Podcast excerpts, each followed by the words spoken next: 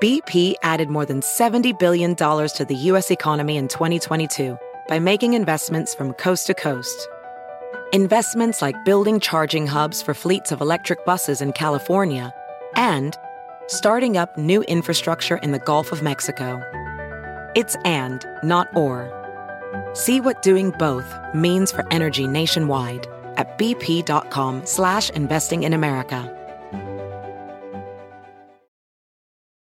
Professional welder Shayna Ford used VR training developed by ForgeFX to hone her skills as a welder. The more time that you spend practicing it, that's what separates a good welder from a great welder. VR training can help students like Shayna repeatedly practice specific skills. Virtual reality definitely helps because the more muscle memory that you have, the smoother your weld is.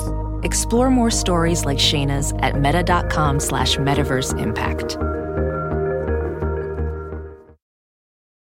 Hey, hello, welcome back, or welcome for the first time. I'm just here dropping a quick note before the episode that you may notice, even though this is our first episode back in on Spun Season 2, that we don't make any introductions to the season in the episode. And that's because this was intended to be our second series. However, due to the pressing nature of these cases, we decided to move it up to the top. And so you'll hear our welcome in the second series of the season. But for now, we would just hope that you um, give this a listen and maybe keep an eye peeled for these missing girls who are Zion Foster and Harmony Montgomery. Thanks. We'll get right into it. Content warning for discussions of human trafficking, child abuse, and abuse within the family home.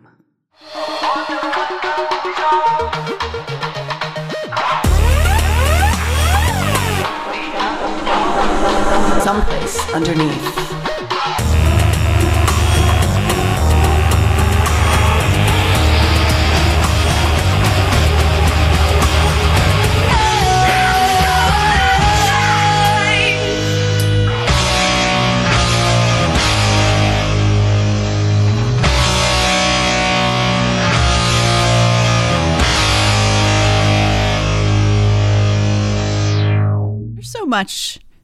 Going on in social media all the time. I really enjoyed like the other night we went out and just played arcade games and uh maybe I'm regressing to childhood while we do the show as some form of comfort, but I played the Simpsons game forever and I uh, I had a great time and I wasted a lot of money, but you know it's better than sometimes what it's like being on social media all day. Oh my, just consuming content all day. And you're really doing nothing. I'm just laying in bed looking at tweets. Yeah, I'm doing nothing. I'm not even standing. I killed zombies in the Simpsons game. There you go. That's something. Yeah. I had a viral tweet, and you know, everybody wants to go viral, but it's like not cool. It's sort of like time. you get a cacophony of noise from every corner of the planet. Woo. Yeah, it's just like the good, the bad, the ugly just all starts happening and you know, the I think the concept of going viral is this sought after thing, but it's actually a nightmare most of the time. It is. And I'm in entertainment. We're in entertainment. So, like, we're out there, you Mm-hmm. Yeah. know, but when you go viral, people will pick up your stuff and then make news stories about it. And I didn't consent no, to this. no, no, definitely not. I did not. And then now they're just like, you know, saying, kind of making up words Yeah. that I never said just to like make it spicier. And then you get these comments underneath and they're just picking my body apart. Like I work in radio for a reason. But you, but your body's fucking banging anyway. Thank you, so- baby. yeah, fuck that shit. Imagine being a politician. We should feel more sorry for the politicians. Welcome to Someplace Underneath. I'm Natalie Jean. I'm Amber Nelson. And we are here. Um, don't actually feel bad for politicians. They asked for it. They asked for all of it. We are here today. We're doing a, a new series. It's not a fun topic, but a very important topic and one that kind of spans past the the, the, the two children we're going to be discussing today who are currently missing. It's a much bigger issue that spans planet essentially. and a lot of it revolves around being betrayed by your own family. which is horrible because you know you're a child you don't know much of the world you're going to mimic who you see and you see your parents the most so if that's the betrayal then it's like who am i who do I trust? Yeah, who do I even learn from? How do I how do you develop like morals or a center in that situation? It's really hard. I know. My mother was like an old school performer and entertainer, so that's why I speak like this sometimes. You know what I mean?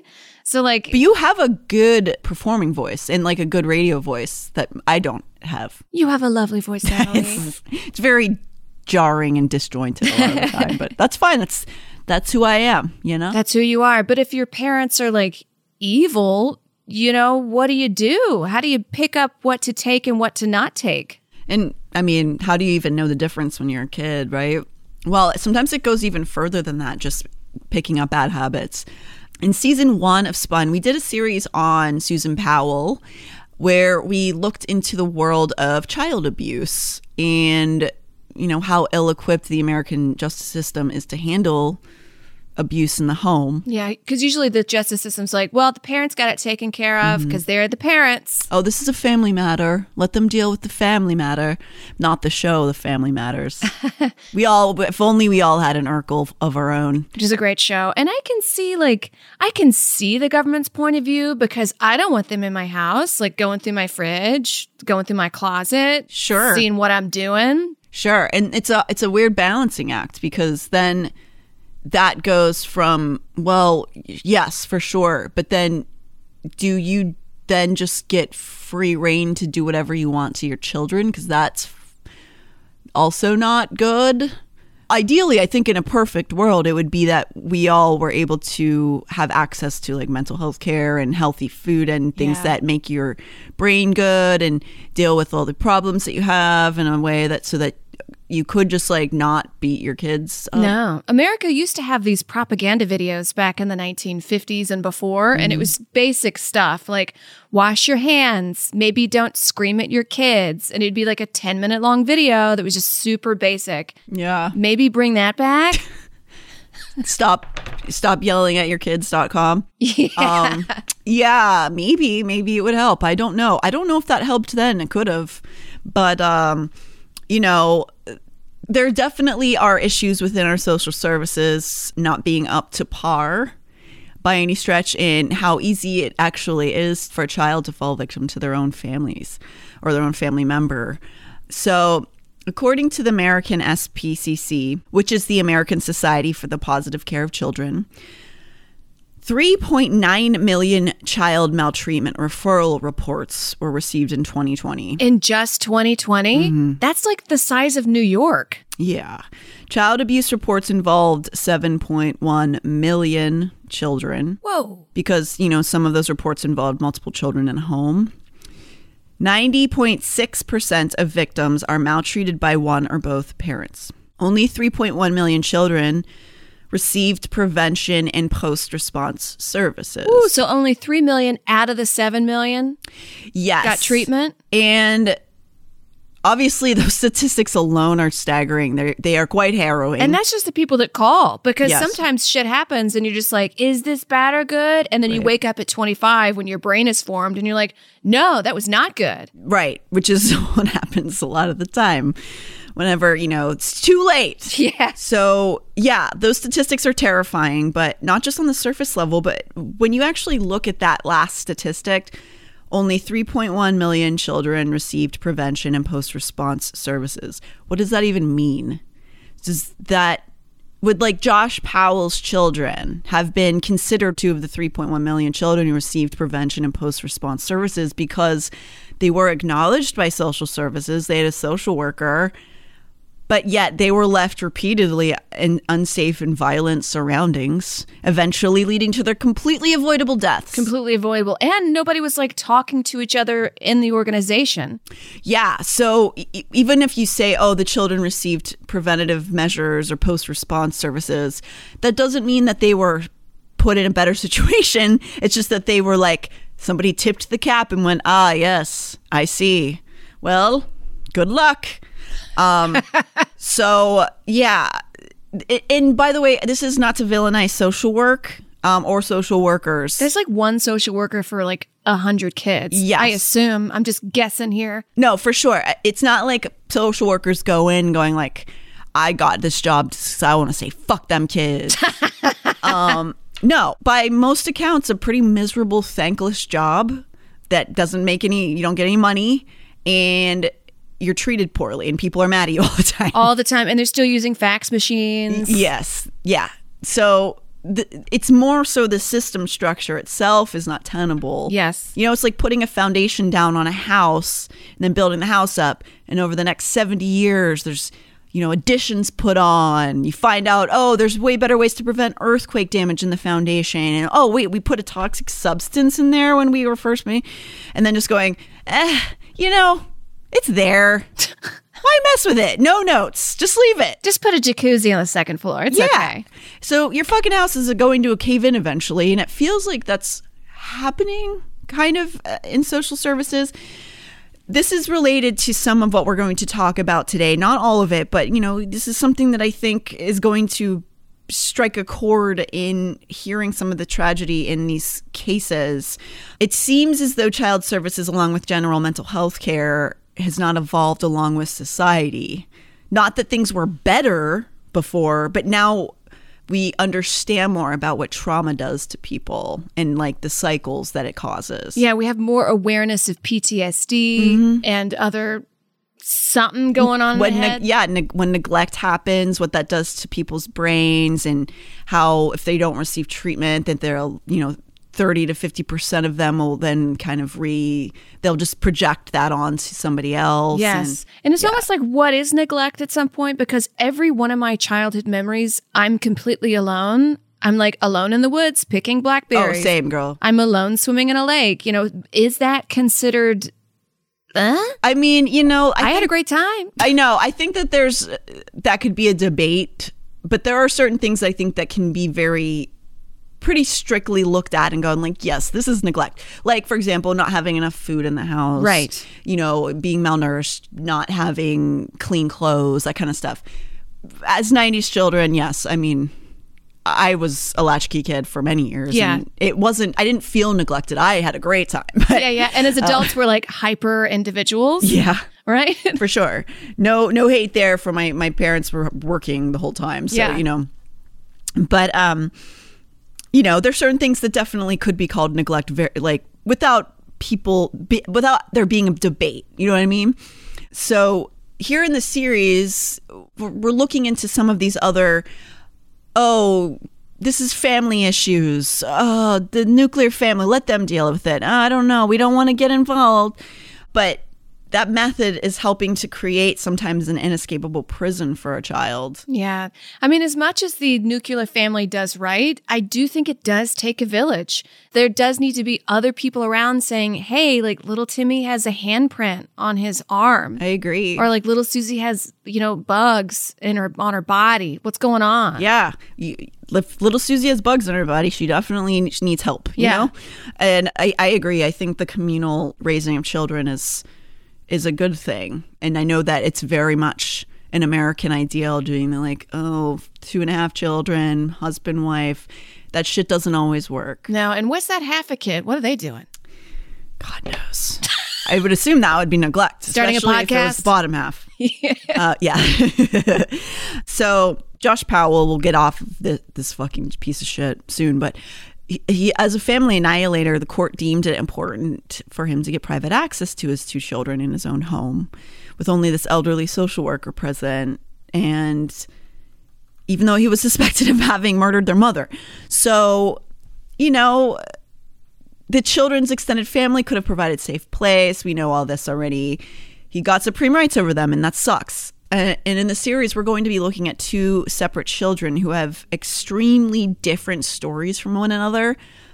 But like Josh's children, were betrayed by family members.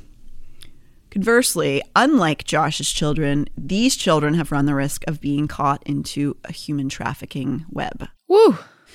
So, as tragic as that sounds, it's still technically the best case scenario for either one because they're alive in that scenario, which is why we can't let their faces or stories be forgotten. They could be out there right now in immediate danger.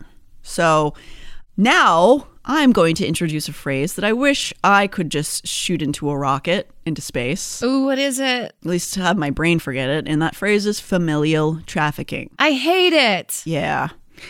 So, this is a newer term. It's not a newer phenomenon, but now it's being acknowledged that family members are involved in nearly half of child trafficking cases. Whoa.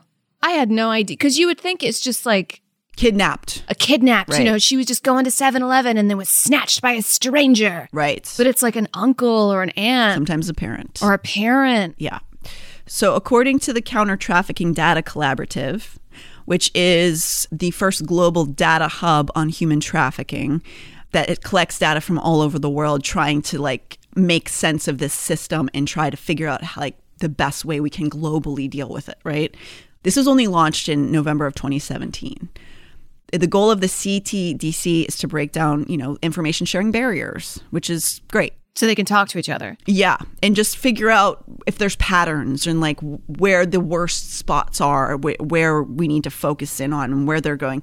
They have really cool interactive maps where it shows like the direction of which planes fly to different countries from which countries. Remember when we were talking about like the Peruvian pipeline there? Mm-hmm. So now they're collecting all of these things and about 45% of most available data worldwide on trafficked children where these children were trafficked through a family member in the states it's slightly lower but it's still a pandemic i know we're sick of the word pandemic but it is it, is a pandemic it's not an epidemic because an epidemic suggests that it just started and it exploded out and it's not an epidemic just the statistics are new it's been around forever Wow. And I bet it was worse in the 20s. I mean, remember Yeah. that picture where the woman's like children for sale? Yeah, yeah, That's yeah. human trafficking. It is. It is for sure. Yeah, and it's probably true. Like during the Great Depression and stuff, it was probably pretty bad. So this is from state.gov. In 2017, IOM estimated that 41% of child trafficking experiences are facilitated by family members and or caregivers. So that's in America. In America, 41%. percent Mm-hmm. I'm not saying this to freak people out.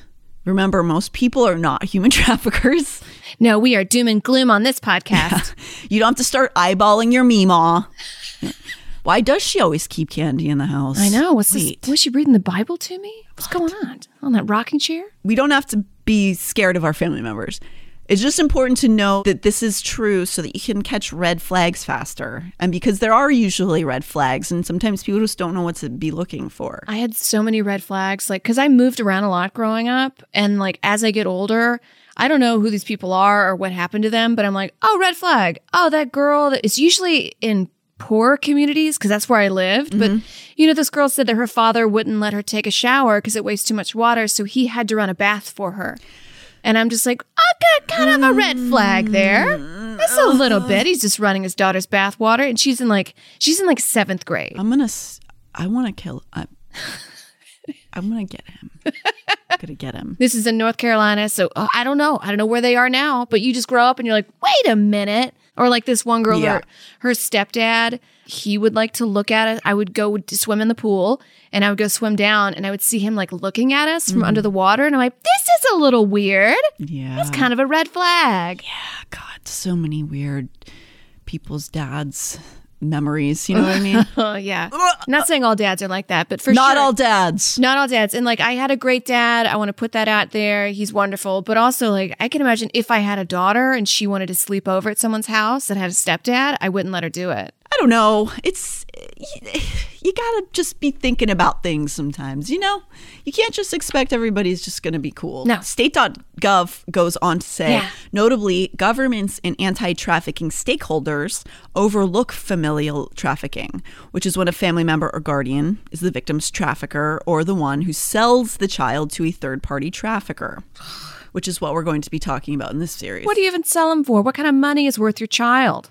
I mean, $50? it's usually a, you know if it's a more impoverished area it's usually a hefty amount in, the, in their com- comparably to what they Yeah. normally have. And I guess the parents, like, I guess I don't have to get them diapers or food anymore. And then I get paid.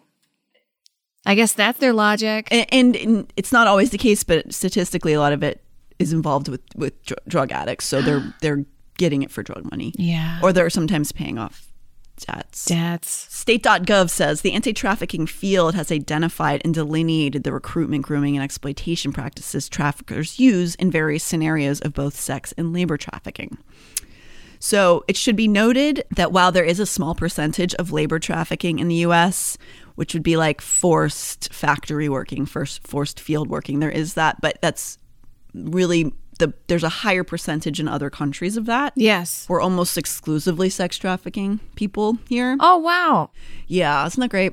Because other countries they like make your phone and your clothes, like all that Forever 21. Yeah, we're just reaping the benefits from the labor trafficking. We're not doing it ourselves. Yeah, I pretty much exclusively shop at Goodwill. Um, one, I am pretty cheap, but two, I'm just like I look at the labor that goes into making these Yeah. clothes. So there's four seasons every year, and you got to get new clothes for every season. So Yeah. how much is being clothes being made and being thrown away? Oh, I mean, clothing waste is also a huge problem. I do try to also do secondhand most of the time, especially in LA. Holy shit, there's so many good thrift Oh yeah, here. rich people have no idea what they have. So yeah, we uh, mostly have exports. We mostly have sex trafficking here in the country, and also there's a something we'll be bringing up in the series is the sort of trafficking that results in a child being placed in an illegal adoption, like maybe what you were mentioning with that famous photo of the woman during the depression. Right. I'm including that as a trafficking. I don't think statistically they're including that in this data, but illegal adopting, either through abduction or by the parent themselves, is a huge problem, and I consider that trafficking. We just meet behind the trafficking, too. Walmart. You got the cash. I got the baby. right? Yeah. Across America, BP supports more than 275,000 jobs to keep energy flowing. Jobs like updating turbines at one of our Indiana wind farms and producing more oil and gas with fewer operational emissions in the Gulf of Mexico. It's and, not or. See what doing both means for energy nationwide at bp.com slash investing in America. Welding instructor Alex DeClaire knows firsthand how VR training platforms like ForgeFX can help meet the demand for skilled workers. Anywhere you go look, there's going to be a shortage of welders. VR training can help welding students learn the skills they need to begin and advance in their career.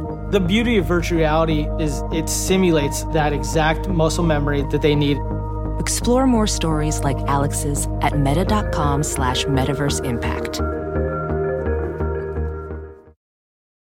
So, in these two instances we're talking about on this series, both female children would have been sold to a third party trafficker by a family member if they are, in fact, trafficked and still alive. We don't know at the time of this recording. And we have every reason to believe that there is at least a, a viable possibility that they are alive at the time of this recording. Information might change by the time this goes up, but the implications are the same regardless that these children were last with family members who have now nothing to say about where the girls are and have completely betrayed these girls' trusts. And, you know, betrayed families, they will not tell anybody where the children are. So, you know, we're still coming out of that generation, or many generations that looked at children as somebody's property, that the term familial trafficking, even the concept of the dangers that can exist in one's own home as a minor, is so new as a concept. Like, we're talking less than a decade of research for the most part. This is something, you know, we talked about a lot on the child bride episodes, you know, that historically children were regarded as things Yeah. that it was like little girl to a bride, nothing in between. That's it. I'm not a girl, not yet a woman. Yeah. And it's also that thought process of like, oh, I don't know what's going on in that house. I don't know. That's their business and I mind my business. Right. And granted, like, I don't want people in my business, but if you see somebody that might be, you know, in danger, there should be a number to call. Yeah. And within these two um, young girls we're talking about today, there's, you know, we'll look at these two separate examples where one, there were many red flags that were ignored, and one, there really wasn't. And the, the, the, horrible nature of that as well, where sometimes you don't know who your child is getting into a car with exactly, you know? So, yeah, I mean, the term adolescent, like we talked about on Child Bride series, is uh, like it only started being used in the last century because before it was just like little baby Time to have a baby. Yeah. And, you know, when you worked on a farm, as soon as you could walk, they needed your labor. They Right. needed you to go fix the, the mill. I don't know what the hell. Yep. Whatever they do on the farm. Fixing the mill once again. or go pick up the chicken eggs. Or you go to work. Yeah.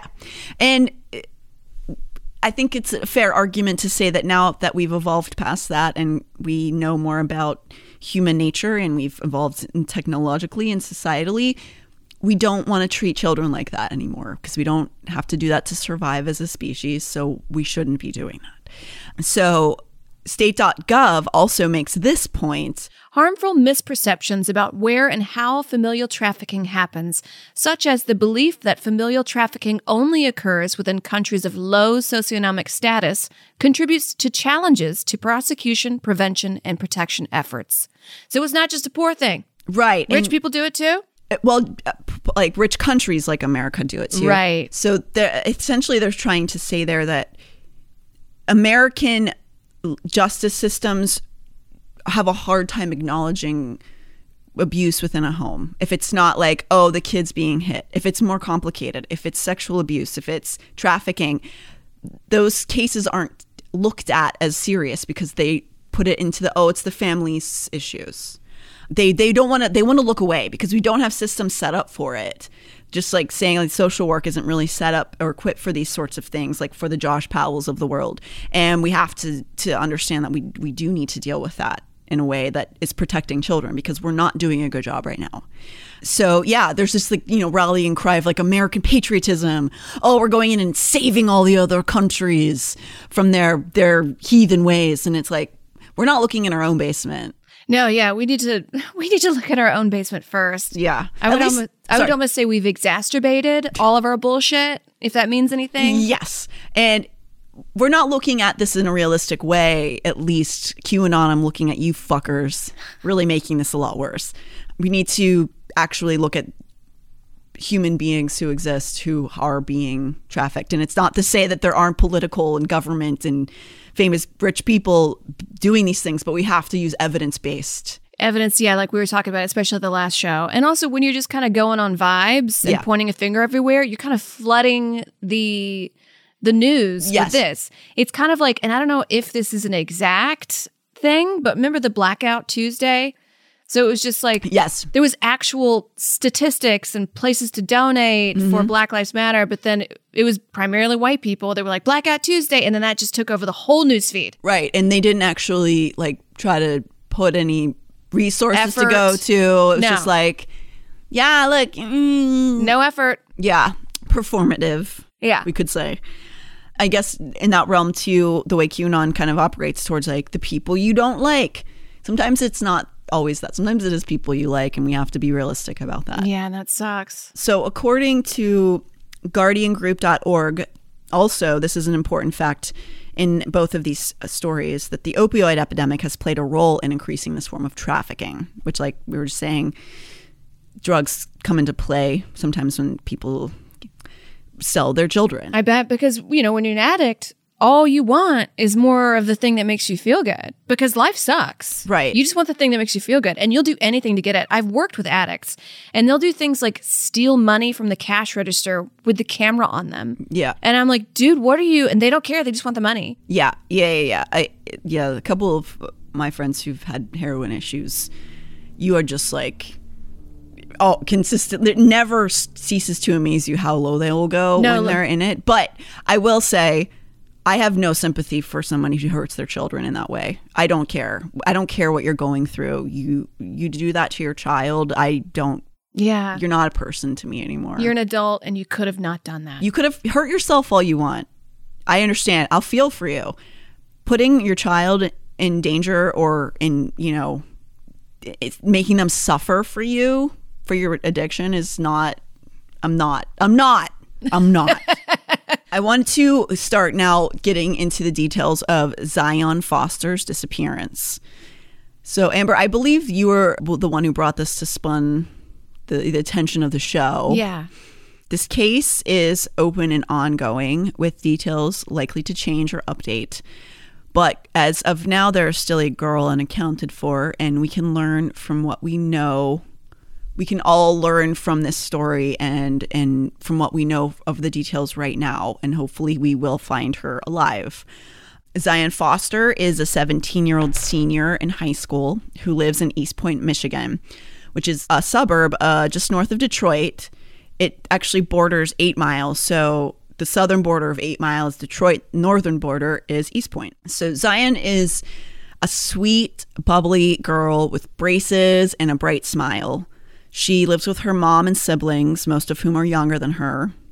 Social media shows her as a silly, loving sister who dotes on her younger siblings and frequently does TikToks with the baby of the family. On the evening of January 4th, 2022, so just a couple months ago from when we So recorded, this is very recent. Mm-hmm. Zion asked her mother if she could go hang out with her cousin, Jalen Brazier, in Detroit. After looking a little bit further into it, because all the news reports say her cousin, her cousin, her cousin, Jalen is actually only her cousin once removed by marriage. So, not a blood relative, just somebody that they grew up with each other. They had family that they shared. I do that all the time with my family. Like, you know, what do you call it when it's like your uncle's kids that are second removed? I just say cousin. Right, exactly. You most know? most people just become your cousin after a certain level. Yeah. It's just like who cares about all the other titles? So they were friends. Zion would do Jalen's girlfriend's hair for her, according to family, and they, you know, hung out sometimes. And while young himself, Jalen is somewhere between 21 and 23, depending on the source. It's kind of muddled. And that's like, even though that that is close in age at that time, from 17 to 21, those are huge mental milestones. Mm-hmm. Totally. Yes. And it's clear he, that he is, in fact, in his early 20s, and there's his limited media, social media presence. It shows he graduated high school several years ago. So he is an adult and she is a minor, which is to, not to say that they can't hang out with each other, but the, this is, let's make that clear for this Yes. story. So, anyway, it wouldn't have been out of the ordinary for Zion to go out with her cousin. So, her mother, whose name is Sierra Milton, didn't think anything of it. Zion had just gotten home from work that night. She works at a local, like, wings restaurant. And she still had her uniform on whenever Jalen pulled up to her house around 10:45 p.m. that night. Oh, that's for me, my my age. That's so late. For, you know, 10:45 p.m. See you tomorrow. Se- do you 17, 18, 19, that's like when you first start to get to experience that late night shit. It's really exciting. Yeah, and you got all that like endorphins going. Yeah. You're ready to roll. So this is when he went to pick her up. They're just going to hang out for a couple hours. Was pretty com- pretty normal. That his car came to the house at this time was confirmed by a neighbor's ring doorbell footage from across the street. That's important because Jalen initially denied that he was there. Sierra, the mother, also confirms that he arrived there that night and they hugged. Beyond that, Zion's mother didn't have specific knowledge as to what the duo was going to be up to that evening, which is pretty common for a 17 year old. It's not going to tell her mom. But essentially, I- I think when they hung out, they usually just went to his house that was close by. When Zion left, she had her phone and purse with her and nothing else. She didn't even have a jacket on. Which means like she thought she's coming back. Yes. In a couple hours. Yes. And if I were a betting woman, that would tell me they were probably either planning on driving around, smoking some weed, or just going to his house to chill. They weren't going to go on some like grand adventure. No. They were probably just going to go Play video around. games. Yeah. The girlfriend I mentioned earlier is said to live with Jalen along with the girlfriend's two children. So, because Jalen is 20 something and his girlfriend is alleged to be 20, those children are babies, I would assume. Yeah. I'm going to have to say assume and presume several different times during this because, as we'll discuss, there hasn't been much information shared on the news beyond the initial missing case and then the following Jalen's arrest, which we'll talk about. Yes. And part of the reason I wanted to bring this case up is because I was trying to do research on this and it was the news was showing me other cases mm-hmm. and then was like putting other people's faces. Like they just didn't care. Yeah. Looking into this, it does look like they're doing the parroting one source and they just keep repeating the same three facts over and they're not really talking about what, what's happened here. No. They make it seem very much more like an easy cut and dry situation and it's not. And it does feel at times a little performative. You know what I mean? I am going to have gotten some of this information going through social media accounts of people who are in the community who know them or who are involved and invested in the, the story and doing their you know their their work. So a lot of it is alleged or assumed or presumed. But we're open to just being like, hey, this, I live in the neighborhood, this happened. Yes, and anything that I'm going to be talking about today will have at least a reason that I it it could it most likely is accurate. It's not just stuff being pulled out of the air. We're just making stuff Yeah, up. just whatever. La la la la. So around 1 a.m. that night, so technically now it's January 5th, a text was sent from Zion's phone to her mom's phone simply stating OMW, which means on my way, which also didn't strike Sierra. Sierra, her mother, just was like, yeah, okay. Because that would be a normal text for Zion to make. It wasn't like, oh, this is weird. You know how sometimes when people are phones are stolen and then there's like they're texting and somebody's answering like that person wouldn't say that. That's yeah. weird. It'd be weird if they spelled out on my way. Yeah. Yeah. So just doing like a little clip, like fast text, didn't seem out of the ordinary to Sierra. So she was like, all right, she's waited up for for Zion. Oh, she's waiting up. Yeah. So soon after, however, Sierra finds herself waiting longer and longer, like than it should have taken for her to get home. And she's suddenly not answering texts. Sierra tells Dateline, My phone shows, you know, our location. All of my kids' locations are shown. 20 minutes after texting me that she was on her way home, she still wasn't there. It's not clear whether her phone shuts off or why it stopped showing her location, but the last place that it pinged was at Jalen's house about an hour before. After Zion begins not responding to texts, Sierra reaches out to Zion's father, a man named James Royster, who appears to be active in Zion's life and has spoken publicly several times to the media. For what it's worth, he looks devastated. You know, he has tears streaming down his face when he's talking, despite the fact that Jalen is from his side of the family. So I, don't think that he has a close relationship with Jalen or anything, and or has any like information that he's withholding. He just seems like a very distraught father. Sierra has spoken to interviewers many times and has done lots of different interviews. They've been talking to her as the process has been going on her information comes out a little bit disjointedly at times. I mean, I. Understandably, she's distraught the whole time. So she has said on di- at different interviews that he began denying that he was with Zion, despite initially agreeing with Sierra that like it's it's so bizarre. He basically started saying that he hadn't seen Zion for 3 years even though Sierra's like I fucking hugged you. You d- like what are you talking about?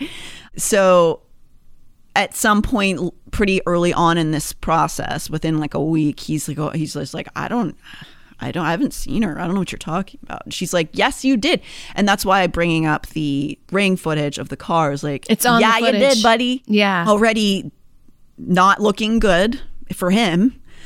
So like, you know, at first he's being helpful, then second next couple weeks he's just like, "No, just washes his hands of it, doesn't want to talk, doesn't know anything." And there have been a lot of unconfirmed pieces of evidence from local sleuths around their community, including alleged texts Jalen was sending mutual friends about Zion, but we don't have those. Are actually we don't know if they're confirmed or not. It's still rumors. Yeah, it's so just lore, local lore. yeah, we're not sure. There there's screenshots floating around, but I don't know if they're actually valid Yeah. then so Jalen was living with this this 20 year old girlfriend. So it was Zion vanished on January 4th, 2022, and then within a week, the girlfriend and the children have vanished. They're just like they've bounced before his arrest, which is on January 19th. That's a red flag. Yes. Since Zion's disappearance, also several Facebook accounts and posts have been deleted. So there's a lot of pulling stuff off the internet really quickly. There's no social media footprint that Jalen ever had a girlfriend or has children anywhere. Whoa. So, sometime in those 14 days between Zion going missing and Jalen getting arrested, which we'll talk about because, yes, he's currently in jail, Jalen's girlfriend and children have, I don't think, in, as in they were like he did something to them, they just sort of like bounced. Gotta go. It's getting a little too hot in here. Yeah. And there are some troubling rumors going on around this girlfriend who I will not name because she hasn't been charged with anything. But, you know, still It's just weird that you would leave. speculation about maybe her involvement. So, Yeah. after the police set out a warrant for Jalen, Jalen ended up turning himself into police on January 19th. Why did he have a warrant out against him? Well, he was, of course, a person of interest already because Sierra's claimed that they were together. And then when they interviewed him, he was denying these things. Then they had this other proof that he was there and Yes. he wasn't making, he wasn't telling the truth about stuff. From the ring camera. Yeah. So they ended up being able to get him on perjury charges, essentially going, okay, we know he's involved. We don't have evidence, but we have evidence he lied to us, so we can pull him into jail for that. So that's what they have on him right now. So he's currently awaiting all the stuff, and this, I think that this was their way to get him off the street and like try to get stuff out of him from jail, basically, so that he couldn't like run or whatever. Yeah, because he could disappear along with his girlfriend and kids. Right. So around the same time this happens, a private investigator gets involved. So I'll be using some of that as well in this telling. Within five days, Jalen was before a judge getting like I don't know, was that called processed or arraigned or whatever? Whenever he has to go, he got arrested. Then a few days later, he has to go in front of the judge, and the judge goes like, "These are your charges, sir." Da da da da da, like that thing. Mm-hmm. Scary time. Yeah. And at that point, the judge mentions that the cops are trying to get a murder warrant for him on top of the perjury charge. So obviously they think he's done something. However, the murder warrant doesn't stick because there's no body and it's not clear why they immediately went to murder charges and not like, you know, kidnapping or something. Yeah, you got to have a bur- body for uh, murder charge. Right, most of the time. And he hadn't publicly confessed to anything. So it was a little weird at the time. Everybody was like, what? And then whether or not he had already made a confession is unclear, but at some point he did. So on February 16th, which is so a couple weeks later, Zion's mother writes on Facebook, Jalen said my baby died and he put her in his trunk and dumped her in a dumpster. I'm going to post Oh my god. But also like it's kind of like when you're when you you're in jail and you're getting coerced by the police. Like I don't know how mm-hmm. they got this information out of him. that, yeah, They're going to do whatever it takes. you're, you're totally right. And that is coerced or false confessions are a thing that happen all the time. Another thing that is a big problem in our justice system that cops are often their central goal is to get a confession, get the case closed, not find the guilty person. Yeah. They want to get the case closed. Then they go like, "It's not our job to do the work like that. Like we just we're supposed to get this done with."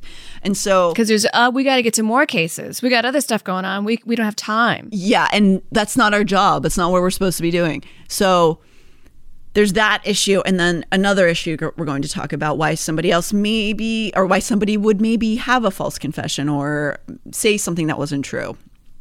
Regardless, when this confession happened, Jalen was already in jail, and because then Zion's mother completely naturally heard this and immediately just assumed why she's not a criminal expert. Why would she think that, that this could be a lie? So she just assumed that meant her daughter was no longer alive. Oh my god. And you're grieving like you're a parent who's grieving for their child. Right.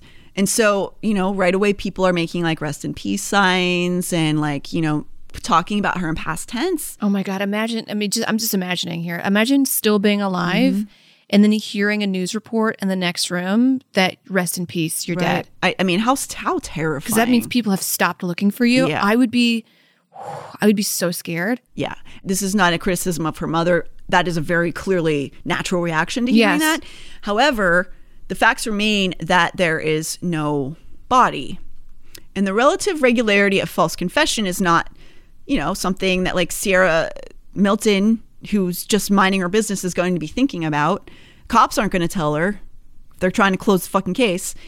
But there are more than a few reasons to have doubts about this claim from Jalen. So let's look at this first claim. According to Zion's mother, who heard it in the first person while she was she you know how like when I was just saying the da da da and the judge gives you the da da da then you have people behind you kind of like watching it. So Zion's mother was watching him get his stuff done. So she was in the courtroom but the like media wasn't. That's got to be soul crushing.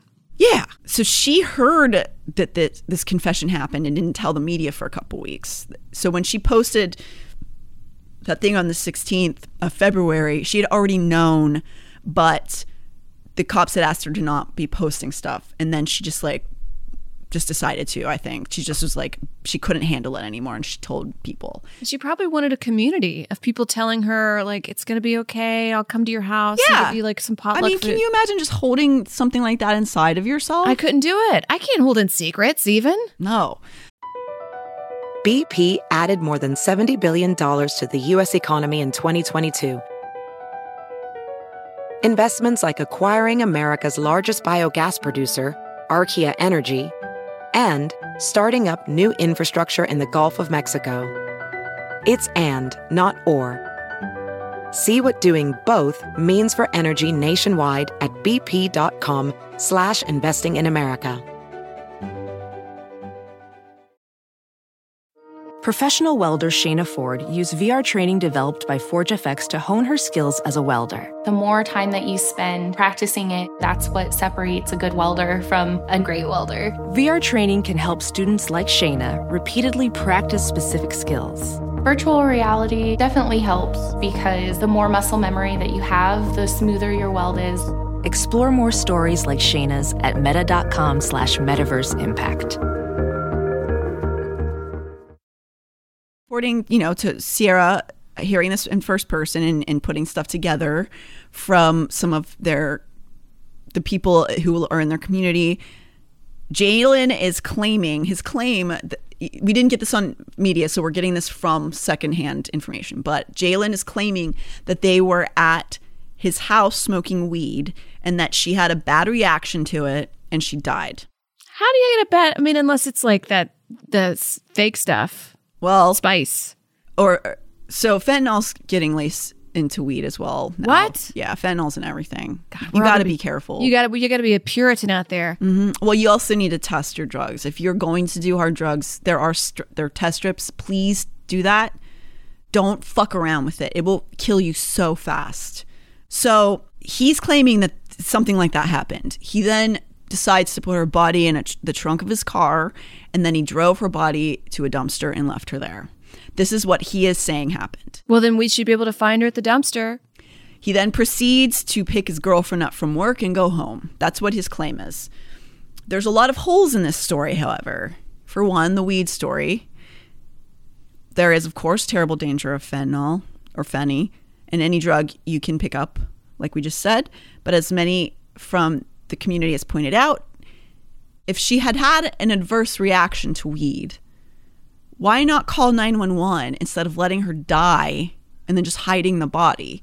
If it was a, a drug reaction, why would you throw her body in a dumpster? Is he afraid that they're going to put him away for drugs? that seems like bullshit to me. Yeah, because weed is still not. It's legal in L.A., but it's not legal in Yeah. where they are. But like if somebody's having a bad reaction and that, especially if that person was your cousin who Yeah, you grew family. up with, a Yeah. girl who's a minor, like wouldn't you want to try to help her?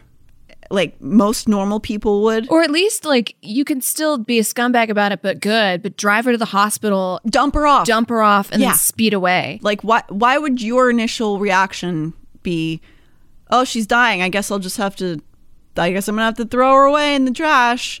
It doesn't make any sense.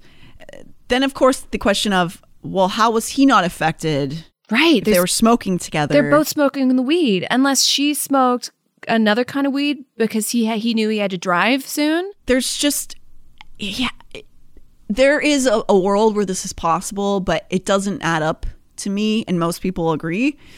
You know, then of course if this did happen, how would he have dragged her body to his car alone without being seen by anyone hauling over a hundred pounds to his car by himself? He didn't have a garage, so he would have had to have done this on the street. So this leads to theory one that something unplanned happened at Jalen's house, which caused Zion to get fatally injured. There is a rumor, again, this is a rumor. I don't have confirmation of this going around on the neighborhood internet world that Jalen's neighbors have said Jalen and his girlfriend, whose name I'm not going to say, saw them struggling to put a rolled up carpet into the trunk of his car in the middle of the night. This would mean that his girlfriend was home at the time, and some are speculating something happened between Zion and this girlfriend. However, this is mostly still just living in the rumor mill, and most of the details of this theory are just that a theory without any concrete evidence. So maybe like a like a fight between the ladies. it's a theory. Because if she was his girlfriend, she might be mad he's giving his cousin attention. Again, theory. a hundred percent a theory. The reason I'm bringing it up is that there are people who are swearing that th- there are neighbors trying to to say this and trying to get this av- this out to the world that they saw this happen. We don't know if that's true or not. Theory two has a tiny bit more context, though it's still a bit murky. And again, a lot of it, of it is rumor, which is that Jalen attempted to sexually assault her. And when she said no and pushed back, he reacted violently. While this would still present a challenge to simply remove a body from his apartment, Zion's mother has said on the news that she's been able to access her daughter's communications on her phone since then. And, and she says this He was trying to, you know, talk to her and get with her and things like that. She's underage. Um, then I find out that drugs and things like that are also included in this. So I don't know what their lifestyle is. I don't know what they're about. According to her mother, she's, as far as I know, and the police are the only people who have seen these text messages, but she's saying that in those text messages, Jalen is trying to like get with Zion. Yeah, trying to flirt. Yeah, like trying to hook up with her. And even if it's blood, you know, I've had blood related relatives try to flirt with me, and I'm just kind of like, excuse me? Oh. Yeah. But he isn't blood. but he isn't blood. No. But he even isn't. And like, I've had blood. You know what I mean? Like, Yeah. people are just horny. I don't Yeah, know. I don't know what this is, but you know, I, this is that. Even though there is her, uh, Sierra is saying that that these texts exist, and that is a little bit of context to this. It doesn't mean that that happened, but you know, Zion is a beautiful, clearly pleasant soul. She's a really pretty girl. Jalen is strange. Uh, not just my observation, but those from the community who knew him and are speaking on his character. Everybody I've looked at who spoke of him said he was creepy. Ooh, imagine that. Imagine saying someone calling you creepy. Yeah, so you know, Zion has what would appear from the outside to have a lot more potential in her future. Who even within his own neighborhood, you know, Jalen managed to hide that he was living with his 20 year old girlfriend. Apparently, they had shared children. Most people didn't know that. How do you hide that? they i don't know uh, they th- people thought he was kind of a loner kind of dark and brooding they didn't know he was like had a live-in girlfriend which is just such a weird element to add to all yeah, why not be like a, a family man? Like, this is my my girlfriend and our kids together. yeah so zion wasn't wild. She wasn't a party crazy girl. She was she was sweet. She was finishing up high school. She held down a job while also spending lots of time with her siblings and her family. It feels weird for me to have to like justify the victim. It doesn't matter what you were doing. You don't deserve to be trafficked or whatever happened. But I'm saying it because there's a lot of stereotypes hurled at young black girls, and Zion's parents were told at the start of the investigation that she was going to be treated as a runaway, despite no evidence to suggest she would do something like that, and it that really bumps me out. Yes, so, So- cruel. Yeah, it's it's really cruel. And so theory two is that Jalen saw this, you know, beautiful young woman that was nice to him, still a minor, by the way, who he probably knows too good for him, and tried anyway, to despite already having a living girlfriend and children. Didn't get his way, and something bad happened. This is the second theory that people are trying to parcel through. And Ugh, sorry, this is just like creeping me out. Um, I don't know. I, I just feel like. sorry. Okay, let's continue. I'm sorry, I know it's a, I don't, yeah, no, no. I we're signing up for this. We're doing it. We're doing it because it's important. We need to tell people, you know, we need to tell Zion's story and let people see her and and try to look for her. and not mix up news stories. Yeah, yeah. So then we have theory three, the reason that we're talking about Zion right now, and that is hopefully going to get her face in front of a at least a couple new eyeballs. The theory is that Jalen abducted Zion and sold her into trafficking. Why? Well, there could be a number of reasons. Maybe he had a drug habit and he needed the money. Maybe he owed a debt to someone and Zion was, you know, paying the debt off. There, there's many reasons why this would happen. That would, you know, and if he was trafficked, she's going in the hands of someone else. So if he's talking to the cops, of course he's going to say, "Yeah, I, I threw in a dumpster," because he's not naming names. They're going to come find him in prison. Totally, and, and that is uh, definitely what I also thought too. Is that would be a good reason to be making up. Oh, I accident. She accidentally died. Yeah, because where's the bot? Where's the dumpster, buddy? Where? Exactly. Pretty easy to find it. So exactly, Amber, and that's what a lot of people are asking right now. Is you know, first off, it would make sense if he was dealing with bad people that you wouldn't want to say, "Oh, I sold her to this p- person." It'd probably be safer for him for him to, you know, spend time in jail on an accidental death charge. It could be that he's more afraid of whoever would take Zion than prison. Again, this is still speculation, but there are some reasons for the speculation. For one, like you just brought up, there hasn't been any sort of search of dumpsters uh, as far as anybody knows, including the family. If he confessed to doing this, he would have been able to lead the detectives directly to where he'd put her. And there's nothing suggesting that this has happened. If they had been able to compile enough evidence from him, from his confession, they should have been able to get a more severe charge on him than perjury at this point. Why is he just sitting in jail? Like the family is not being kept up to date with new details. They are saying that publicly that the, cops are not speaking to them really. Oh my God, this um, girl is gone. So no one's like giving the family any respect. And you want to give them the benefit of the doubt because maybe they're actually building this bigger case and there's a chance Zion's alive. Maybe they're yeah. The best case scenario, they're working on a rescue mission for her, right? And they can't talk about all the details. Right. Maybe they're keeping a tight lip so they don't tip off somebody. Yes. But if they're just letting this case languish and going like, well, this is an easy, we can just say murder and don't worry about it. The cruelty of just leaving Zion's family to suffer and waiting is gross, to say the least. Yeah, and it means it's going to happen again and again and again and again. And they're going to get more and more powerful. Yeah. So we can say with certainty that while Sierra seemed resigned to believing her daughter had died in late January, believing Jalen's confession, she has since come back around to organizing searches, which I Oh, the- fully support. That's just like ripping a wound open and open over and over again.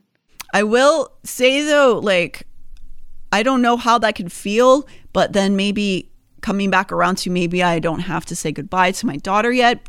Maybe that feels like an ounce of hope. Yeah. And she uh she's come back around to organize more searches.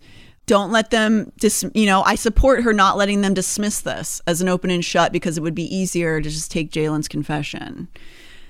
Zion could be out there right now desperate, like at this moment.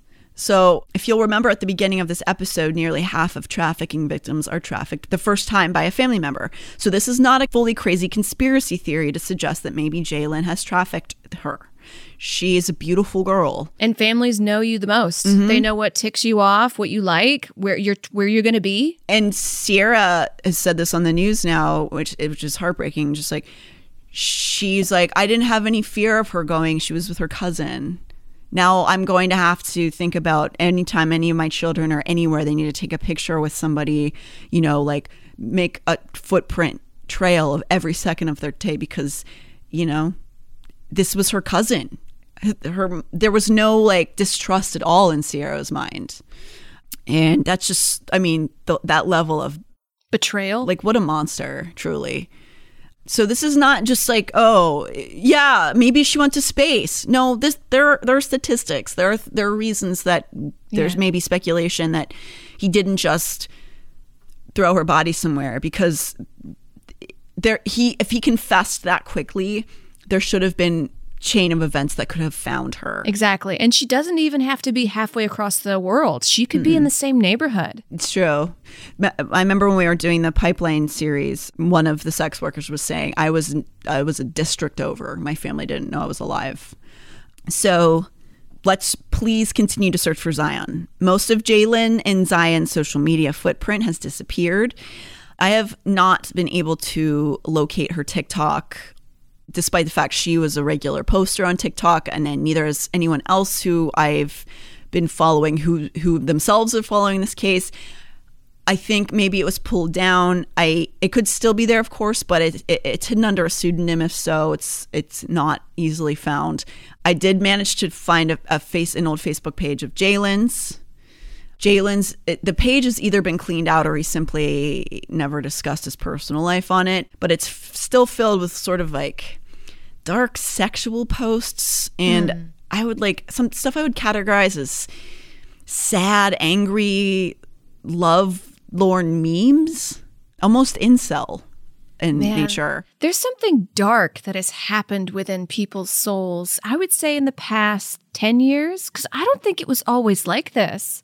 Or well, maybe it was and I just wasn't aware. I think the internet has changed it, but I don't think it was ever better or worse. I think that it's just different now. It just made people more vocal. Yeah. I think more so people would just write in their poetry journal or something and it would never no I, I think that crimes against especially against women and children just weren't considered crimes so that was happening all the time but women just had to be beaten had to be raped. It wasn't they just didn't have a place to like say mean shit to each other. You right i mean? So that's that's what i think personally. But it did seem almost incel like and i can see why people would have thought he was single and like by himself all the time. I saw uh, one acquaintance of his online discussing the case and saying she always assumed he was gay. Whoa. However, the last three posts that he has on his personal timeline were especially haunting to me. All three posts, he had reposted a full length movie on three separate occasions. The last time tagging a woman who did not interact with the post at all. I don't know if they had any real life connection, but he had tagged a woman in it. Maybe they had a past or they had been together. But it's a link to a full length feature called When Love Kills the Falicia Blakely Story. Here's the log line. When Love Kills tells the tragic story of Falicia Blakely, a teen mom who grows up in the fast lane. When she becomes an exotic dancer, she attracts the attention of a local pimp and predator, Dino. His empty promises of a life together turns Falicia into a pawn in his dangerous games, and she's forced to prove her love for him at the expense of innocent lives. Weird. Yeah. That's a weird movie to post about and like. Yeah. With really no context. He kept posting it. And the last time he did posted this movie, it was August 3rd, 2021. So just a handful of months before Zion disappeared. I'm not saying those are connected in any way, but it is a little haunting that this was the last thing that he posted. What was the last movie I posted? I think like Last of the Mohicans or something years ago. I was like, I like this movie. Yeah, it's or like Stranger Things. I remember saying I like like yeah. It, it's it's it's a story about. I mean, it's called When Love Kills. Yes, and it's a woman getting abused. Yeah. So, was this a hint into what he was going through mentally? Was this evening with Zion premeditated? Was he planning on attacking her or selling her or was this really some big accident? He's just an idiot. Um, let's not forget that people are idiots. Yeah. It right? could be as simple as that but there are things that don't add up about that timeline. Just so we're you know please keep her in your i'm going to give you some a breakdown of her appearance of well of course post on all the socials. So we really are speaking about her as present tense person, there is still a really solid chance she's out there. And the longer we wait, the the more harrowing it gets. So please just take a listen to this this description. She is 17 years old. She went missing from Eastpointe, Michigan. She's female, black. She has a medium complexion. She's 5'1, 120 pounds. Her hair color at the time she was last seen was blonde her hair length was medium, like you know, sh- sh- like neck length, basically mm-hmm. shoulder length, and her eye color is brown. She was last seen at her home on the 22,000 block of Melrose Court in Eastpointe, but was last pinged at Jalen's apartment. Other recent photos of her, the missing photo they're using of her shows her with like a short, like a bob, other recent photos show her with braids. I'm assuming the bob is the current hairstyle, but I'm going to post some of her braid pictures as well. Please, please, please just keep an eye open for her when you're walking around. If she was trafficked, she could be she could have been moved to a surrounding state or even further. So it doesn't hurt to look even if you're not in Michigan. It doesn't cost anything. Just you know, look around when you when you see young girls in the street and just see if it matches. She has braces as well. Oh, the braces is a big thing because you can't just get that off. You got to have a dentist to get those Yeah. off. So she would still have braces on. Most likely, yeah. So I wanted to just end this episode with a quote from Sierra. Next week, we're going to talk about another girl who was just I, betrayal is not a word I would use to describe what happens to her. Her name is Harmony Montgomery. She's a little girl, and what she's gone through, even before she went missing, is uh, just frankly unacceptable. So, we're going to discuss her situation and what she went through with her family next week. But this is a quote from Sierra's Facebook page. Zion is more than a victim. She is my daughter. She calls me mommy, still lays on my lap, still plays video games and board games, still dances for fun, plays drums and flute and sings and has ambitions. If you have any credible information, we ask that you please come forth. Anyone with information on the missing teen girl is urged to call 1 800 Speak Up. and that takes you to Michigan Crime Stoppers. This is a child. She is alone and she cannot be treated. We will we cannot allow her to be treated like oh she's just she's so mature she ran away she's an adult. If she's out there she needs help desperately right now. So please just you know keep your eyeballs peeled. And we'll be thinking of zion and her family and we are going to keep all of our fingers and toes crossed that she'll be recovered and, and get to go back to her family. So that's it for this week. We'll return next week to talk more about familial trafficking. Yay. Woo! um, i'm natalie jean. You can follow me at the natty jean. You can follow the show at Someplace Under Neith. I'm Amber Smelson, all over social media, and I also run another podcast on positivity called The Brighter Side. If it's you want more like, positive yeah, if you want like a, a tip off of something a little more positive. no matter what we're going through all together, no matter how harrowing, we all remain saucy, pert, and greasy. And we'll see you next time.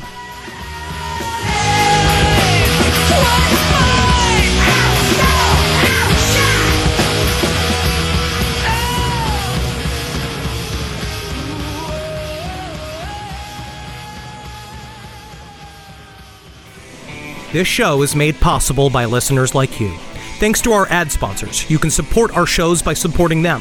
For more shows like the one you just listened to, go to lastpodcastnetwork.com.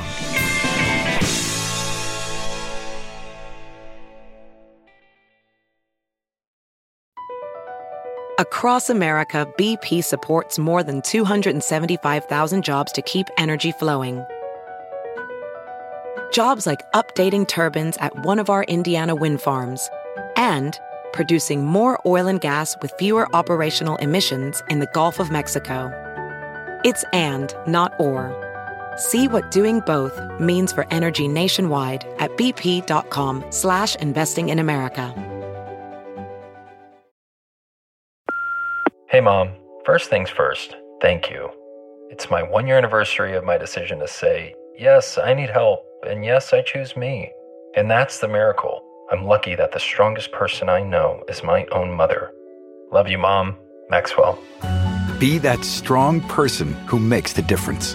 If your loved one is struggling with drugs and alcohol, reach out to Caron for a different kind of addiction treatment. Visit caron.org slash lost.